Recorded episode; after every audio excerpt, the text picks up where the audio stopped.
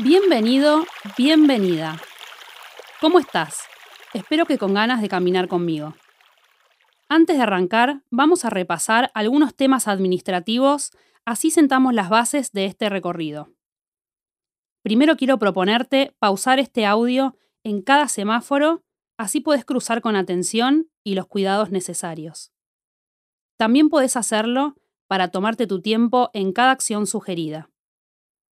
Acordate de que todo lo que te voy a proponer podés adaptarlo a lo que quieras. Si no te sentís cómodo con algo, no es necesario que lo hagas. El trayecto es muy sencillo y fácil de seguir. Te voy a ir adelantando con anticipación cada parada para que puedas disfrutar de la caminata. Ahora sí. Esto es un recorrido de 21 posibilidades para reconocer un arroyo. Sí, un arroyo en pleno Palermo. Sí, un arroyo en la avenida Juan B. Justo.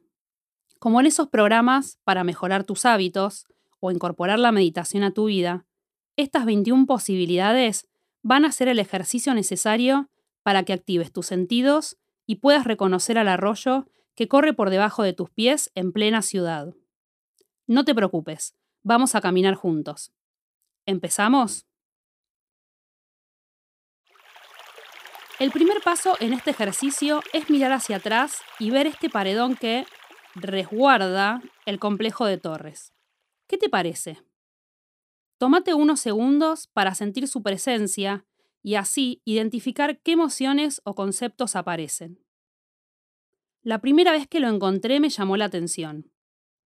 Creo que este muro nos sirve para arrancar esta caminata pensando en qué ciudad construimos. Bueno, ya sé que ni vos ni yo construimos nada, pero igual, esta es la vereda que caminamos y tenemos derecho a pensarla y sobre todo a transformarla. Ahora sigamos charlando, pero avancemos hacia la estación de servicio, así nos ponemos en marcha. Vas a caminar todo derecho hacia Avenida Córdoba. Acordate de poner pausa cuando llegues a los semáforos, así podés cruzar mirando bien. La mayor parte del recorrido vamos a caminar en línea recta hasta acercarnos a la avenida Córdoba.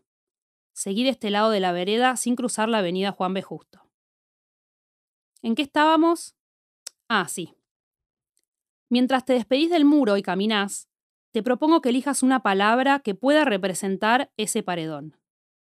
Esto es un ejercicio personal, así que busca en tu diccionario interno, pasa por la lista de sinónimos, elegí esa palabra y anotalo en tu celular, un papel o donde quieras.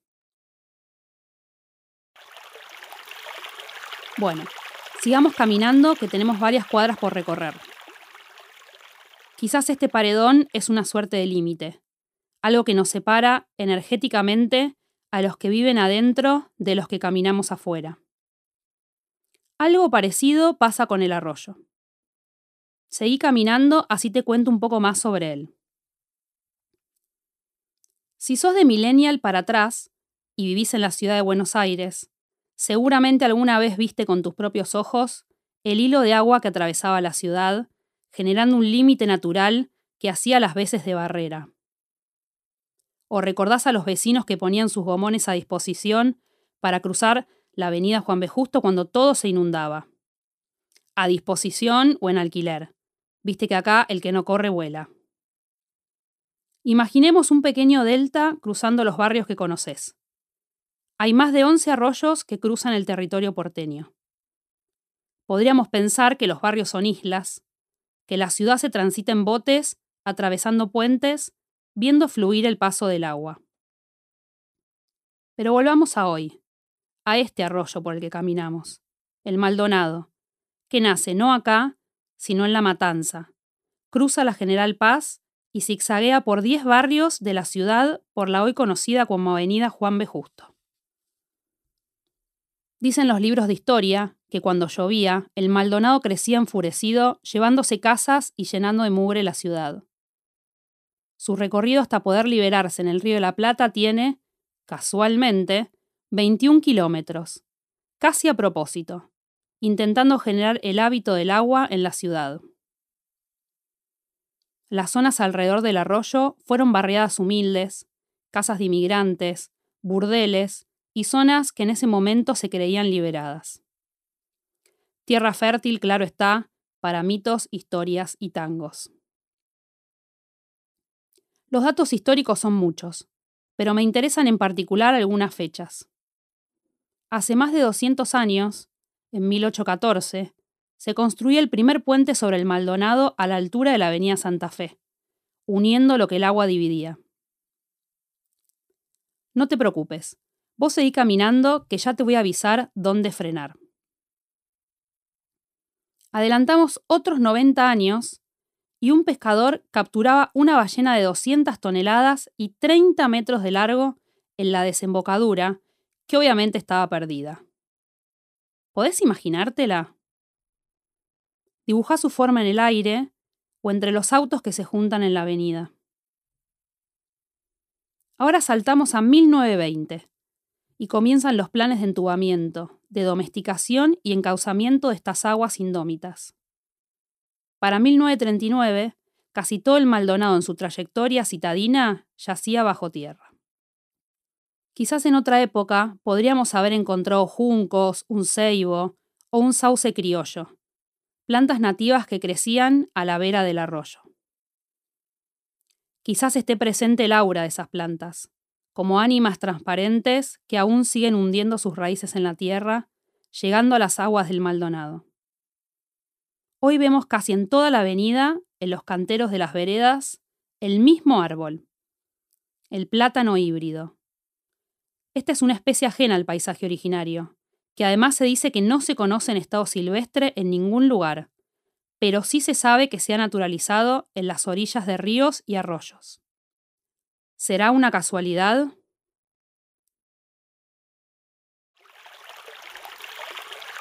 Si ya cruzaste la calle El Salvador, anda mirando la numeración. Vamos a frenar más o menos a mitad de cuadra, en el número 1439. Frena cuando llegues y después seguimos con el recorrido. Llegamos a la altura 1439.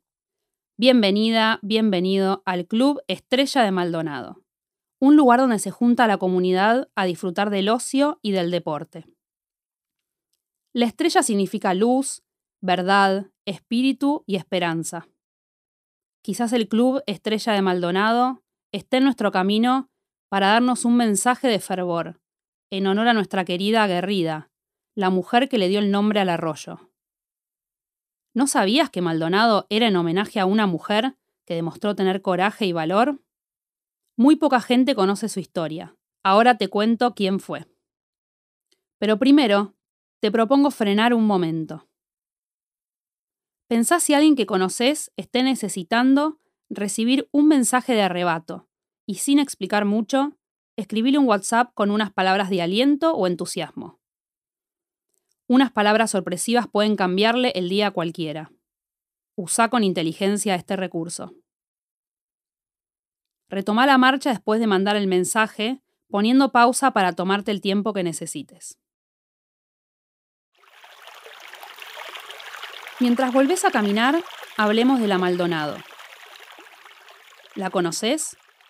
Ella es el personaje de la leyenda que surgió en estas tierras.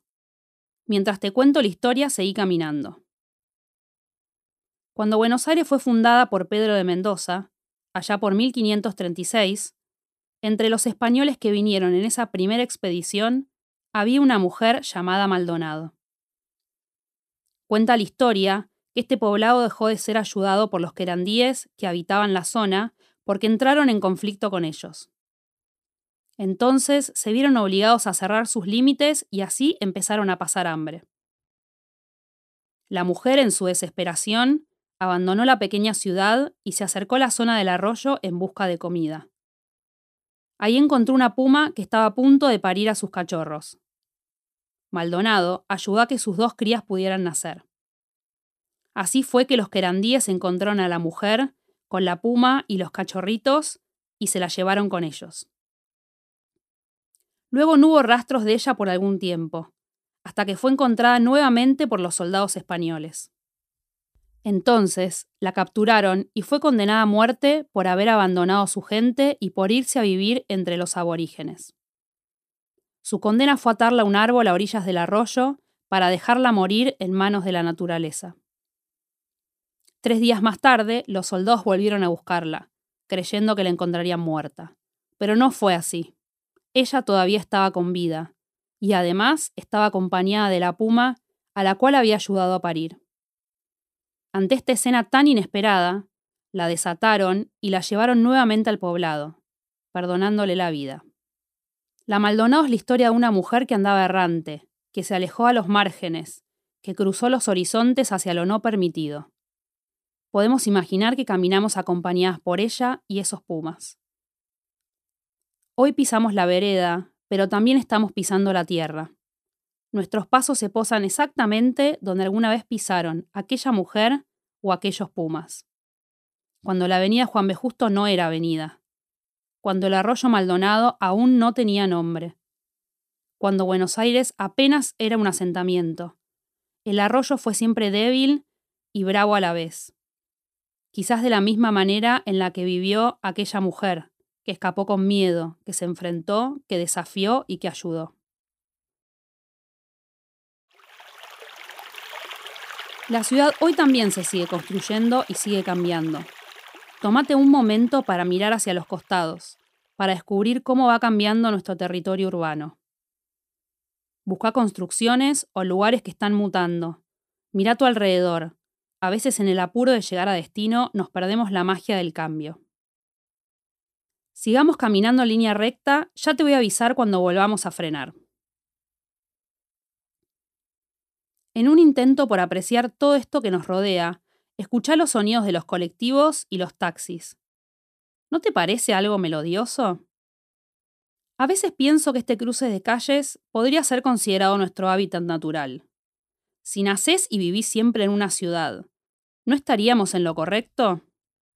Hay días en que dudo y pienso que nos acostumbramos a este conjunto de cemento porque en realidad nunca vivimos en otro contexto pero me acuerdo del arroyo Maldonado, tan fuerte y arrasador que tuvieron que domarlo para que dejara de inundarnos todo.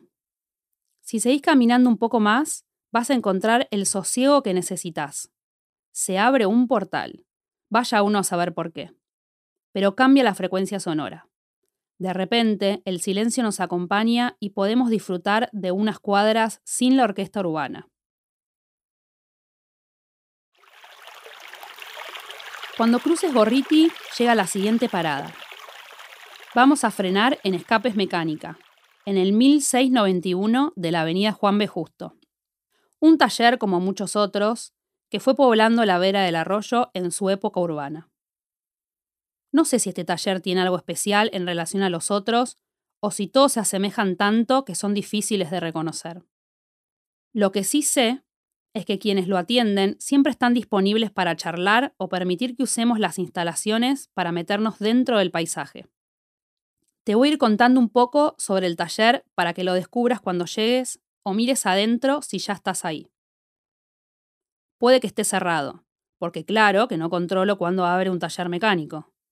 En ese caso, la propuesta es que cierres los ojos y te imagines el interior del lugar. Volvamos a escapes. Si prestas atención vas a descubrir un espejo algo pequeño, justo al fondo de la fosa. Sí, hay que tener cuidado, igual seguro que ya te lo advirtieron cuando te vieron mirando para adentro. Si están arreglando un auto justo cuando pasás, arrimate un poco para encontrarlo. No creo que sea posible ver tu reflejo de cuerpo entero, pero ya con que encuentres tus piernas es suficiente para desdoblar tu imagen y pertenecer al mundo escapista de la versión citadina del arroyo. Un fenómeno ilusorio sin precedentes. ¿Qué te despierta verte dentro del paisaje? Saca una foto. No siempre se puede registrar la experiencia de meterte dentro de un ecosistema.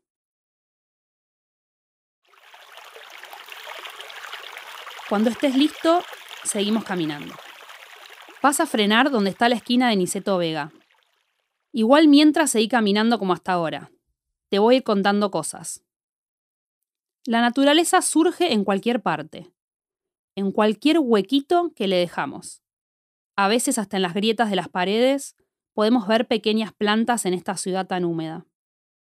Las copas de los árboles que vemos en algún terreno abandonado nos pueden estar mostrando un ejemplo muy vital de recuperación, de tomar lo que les pertenece o de conexión con el arroyo.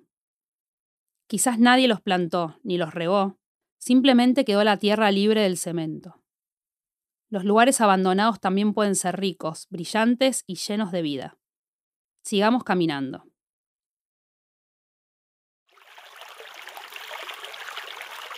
Después de cruzar Cabrera, vas a ver a tu derecha unas casas. ¿Te parece que la ciudad fue perdiendo su capacidad de usar las ventanas como posibilidades de comunicación entre vecinos? Así como no sabemos qué hay del otro lado de las ventanas, la luz también se filtra por los sumideros, escondiendo en su profundidad una oscuridad muy densa. Son pequeñas ventanas que dejan pasar el agua y la llevan hasta el río. Ya los vas a ver a medida que llegues a la esquina de Niceto Vega. Pero gracias a los sumideros se abre, aunque sea muy brevemente, ese límite que encierra el arroyo. El mismo aire que está arriba puede pasar por esos agujeros y llegar hasta el agua. Si pensás en la imagen de una ventana, o te acordás de ese primer paredón que no tenía ventanas, o mismo en mecánica escapes. ¿Cuáles son las rendijas en nuestra vida que nos permiten un escape cuando nos sentimos atrapados? Me gusta la palabra rendija. Por eso te voy a compartir su significado. Hendidura, raja o abertura larga y estrecha que se produce en cualquier cuerpo sólido, como una pared, una tabla, y lo atraviesa de parte a parte. Si ahora mirás para el otro lado, a la izquierda, en la calle vas a encontrar algunos sumideros. ¿Qué tal si usamos los sumideros como rendijas metafóricas? ¿Te gustaría que la corriente arrastre algo? Me encantaría pedirte que intenciones algún objeto y lo tires en el sumidero. Pero por tu seguridad y la salud del arroyo, prefiero que cruces, atravesando el ancho del arroyo, y llegues al otro lado de la avenida Juan B. Justo como acto solemne. Mientras caminas la senda peatonal, puedes ir dejando atrás eso que necesitas que se lleve la corriente. Y por supuesto, no te olvides de pausar el audio. Así puedes hacerlo prestando atención e intencionando la acción. Cada pisada mientras cruzás sirve para abandonar lo que la corriente del arroyo va a llevar a su cauce. Una vez que cruces del otro lado de la avenida Juan B. Justo, espera también cruzar Niceto Vega y reanudamos el recorrido en esa esquina, la de las casas pintadas de colores.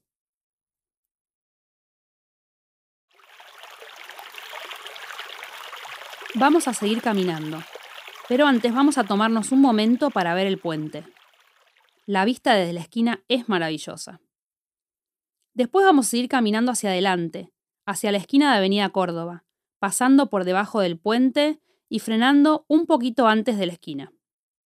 Los puentes son construcciones que fascinan. Un puente es una porción diferente en el camino que tiene la función de unir, de conectar ambas orillas. Si hoy cruzamos la calle por ese lugar, ¿qué estamos uniendo? ¿Qué conexiones imaginarias podríamos trazar en esos pasos? ¿Podés sentir algún cambio cuando traspasás ese umbral? ¿Vas dispuesto al encuentro con el otro lado donde está lo inesperado? Imagínate que en vez de cruzar la calle, cruzás la corriente del agua. Llegamos a un hito del arroyo. Mira bien todo lo que está a tu alrededor. Frena. Nos atraviesa un puente elevado que nada más y nada menos permite que viaje el tren que sigue conectando personas con lugares. Este puente es nuevo, se inauguró en el 2018. Durante 50 años acá había otro paisaje una mole de cemento de seis carriles para vehículos, el Puente de la Reconquista, una obra icónica del arquitecto Mario Roberto Álvarez, que por suerte murió antes de que lo demolieran para dar paso a esta obra que ves hoy. También, quienes somos vecinos del barrio, nos acordamos del personaje que nos regalaba frases poéticas pintadas sobre el puente. Pero bueno, con esta construcción podemos hacer un ejercicio poderoso. Ahora podemos desbloquear otro nivel. Tenemos el plano subterráneo con el arroyo, el nivel cero con los pies en la calle y el aéreo con el puente. Pero no todo es cuestión de perspectiva visual. ¿Alguna vez te preguntaste cuáles son las posibilidades de tu cuerpo para relacionarse con el espacio?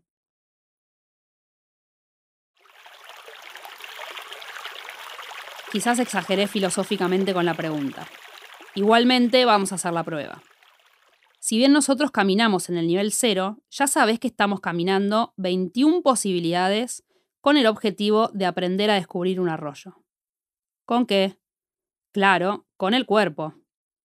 Entonces es hora de que nos demos cuenta que el nivel cero es únicamente el que conocemos, pero que existen otros con los que podemos conectar. Fíjate que cerca de la esquina hay una pequeña plaza seca, la doctor Esteban Maradona. Y antes de que te ilusiones, el doctor no está emparentado con el 10. Fue un médico rural, naturalista, escritor y filántropo. Subí por la pendiente y buscá los asientos de cemento. Anímate a subir a uno. No vale sentarse. Sí, párate ahí mismo. Cambia de perspectiva. Anímate a crecer unos centímetros y ver la ciudad desde otro punto. ¿Qué se siente? Voy a suponer que no te va a dar vértigo. Estira los brazos para ver cuán alto llegás. Podés doblarte también o agacharte. Vale bailar y moverse un poco. Te prometo que nadie te va a juzgar. O mejor, que a vos no te va a importar lo que piensen los demás cuando te vean. Movete lo necesario.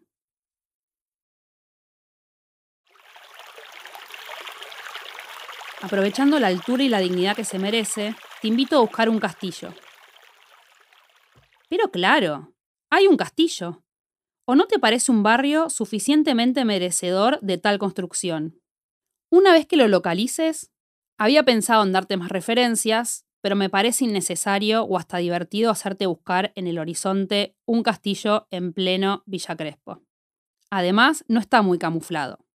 Simplemente nadie lo ve. Bien, me alegro que lo hayas encontrado. Ahora entonces, vas a caminar para ese lado, hacia la Plaza Lolita Torres. Ese pequeño triángulo verde que está en diagonal de donde estás parado. El triángulo es la figura geométrica asociada a lo sagrado y a lo divino. Sería interesante hacer una procesión a modo de preparación para ir al encuentro con el castillo. No podemos ir así como estamos. Pausa este audio para cruzar la calle y una vez que estés ahí, bordea con tu cuerpo el triángulo que forma la plaza. Fíjate si encontrás otras pistas del arroyo. Seguí con atención tus pisadas y la forma de tu cuerpo al moverse por la plaza. Seguro estoy exagerando, pero ¿sabías que el símbolo alquímico del agua es un triángulo con su vértice invertido? Por las dudas no vamos a pasar por alto esta señal que nos conecta con el arroyo. Tómate tu tiempo para hacer la procesión de cara al encuentro con el castillo. Cuando termines, vamos a caminar por la calle Darwin, la que sigue las vías del tren, que también esconde una historia y además nos regala una curva. Según cuenta la historia, Enrico del Aqua, sí, con ese apellido, en serio que no te lo estoy inventando, construyó una fábrica textil a principios del siglo pasado, bordeando esta curva. La fábrica de ladrillo todavía conserva todos sus detalles, esas que se ven más adelante como la herrería con la sigla CD, por Casa del Aqua. Hoy son viviendas de techos altos que guardan la historia de un pasado obrero. Seguro las descubras un poco más adelante. No te preocupes que te lo recuerdo en un rato. Lo primero que podemos ver en esta curva es una suerte de edificio extraño de ventanas triangulares. Sí, otra señal triangulista que fue sede de puestos de comida y otras chucherías afines al tren. Si seguís caminando y mirás a tu izquierda, deberías encontrar la entrada al castillo. La construcción en Darwin 1251 tiene tres torres. Su historia es un enigma y está situado casi llegando a la calle Castillo. Otra casualidad ridícula si las hay. Cuando llegues a destino, frena. El castillo es una isla dentro de este entramado urbano. nos trae al presente las usinas de electricidad de principios del siglo XX que eran auténticamente neorrománicas. La fachada del castillo tiene, ni más ni menos, 18 ventanas con arcos. Pero el estilo de su arquitectura es lo menos interesante de su agitada historia. Haciendo un resumen, el castillo fue una peculiar construcción que pasó de ser discoteca a unidad partidaria, por las dudas no te nombro ni uno ni otro, fue un prostíbulo, una sociedad de beneficencia, una fábrica de perfumes y una vivienda. Hoy en día no sabría qué etiqueta ponerle, pero su existencia amerita un homenaje. Te invito a poner las palmas de tu mano en la fachada de la entrada. Fíjate si puedes sentir la energía que fue acumulando este edificio a través de los años. ¿Qué información te llega? ¿Podés imaginar lo que pasaba al otro lado? ¿Escuchás gente bailando? ¿Y personas discutiendo leyes o candidatos? ¿Olés la selección de aromas que eligió el maestro perfumista? Dedicale unos minutos a este ejercicio. Sin dudas, el aura del castillo está llena de cada una de estas actividades que lo vieron con vida. Cuando estés listo, vamos a terminar de caminar la curva hasta llegar a la esquina. Creerás que ya terminamos la parte bizarra de este recorrido, pero no estás en lo cierto. En la esquina vas a encontrar el Arca de Noé versión local. El arroyo Maldonado así de importante es. Su cauce también tiene que proteger a una selección de animales y personajes destacados. Si querés repasemos quiénes están en este cuidado conjunto de seres. Una jirafa, un par de cebras, algunos caballos y solo a veces los acompaña, ahora sí, el inigualable Diego Armando Maradona y otros personajes que no logro identificar. ¿Vos los conocés? ¿Viste el señor escondido en una pequeña ventana? El espacio es el taller de Fernando Pugliese, tal vez el artista más popular y menos conocido de la ciudad. Falleció en el 2021. Es el escultor de todas las figuras de personajes famosos que hay en las calles de Buenos Aires. ¿A quién sumarías a tu arca de Noé? ¿Qué animal y qué personaje no podría faltar en esa comunidad? Volvamos al arroyo ahora. Vas a retomar hacia la avenida Juan B. Justo, doblando por la izquierda, siguiendo la S que nos proponen estas calles. Tomate un recreo de mí, para poder poner el cuerpo y bordear el recorrido hasta volver a encontrarte con el cauce del arroyo. Elegí un sonido para que te acompañe en esta caminata.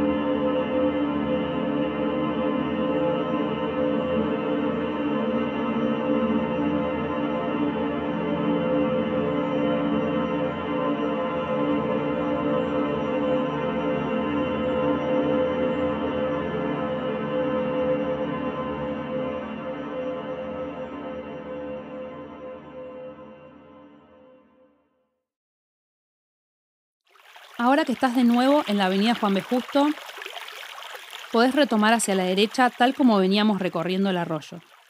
No te dejes engañar por el paisaje urbano. Abajo de las gomerías, los talleres, las canchitas de fútbol y las ferreterías, corre el agua desmedidamente, por los tubos que algún ingeniero le asignó para no subir a la superficie con cada tormenta. Solo hay que mirar alrededor para ir encontrando los guiños que cuentan la historia de las inundaciones recurrentes que traía, trae, el arroyo. No es que no sucedan más. Más arriba, por la calle Camargo, donde abajo del pavimento se sigue escondiendo una laguna, cuentan quienes viven ahí que cuando llueve hay que dejar el auto arriba de la colina. Es decir, a una cuadra de Camargo y Avenida Juan B. Justo. Por eso la mayoría de los edificios tienen pequeñas escaleras o sus entradas son elevadas. Es una protección frente a lo incontrolable del agua. Podemos debatir si lo que está fuera de control es el arroyo o si somos nosotros, los vecinos, los que deberíamos dejar de controlar el cauce con nuestras ideas desarrollistas y urbanas. ¿Es un tubo abajo de la tierra la solución? ¿Alguna vez pensaste en qué había antes de que se construyera este barrio? Bueno, ahora al menos ya te lo puedes imaginar. No solo al arroyo, sino también a la laguna de Camargo. Mientras seguís caminando por la orilla del Maldonado, alza la vista hacia Loyola. En la esquina vas a poder ver el imponente edificio gris celeste.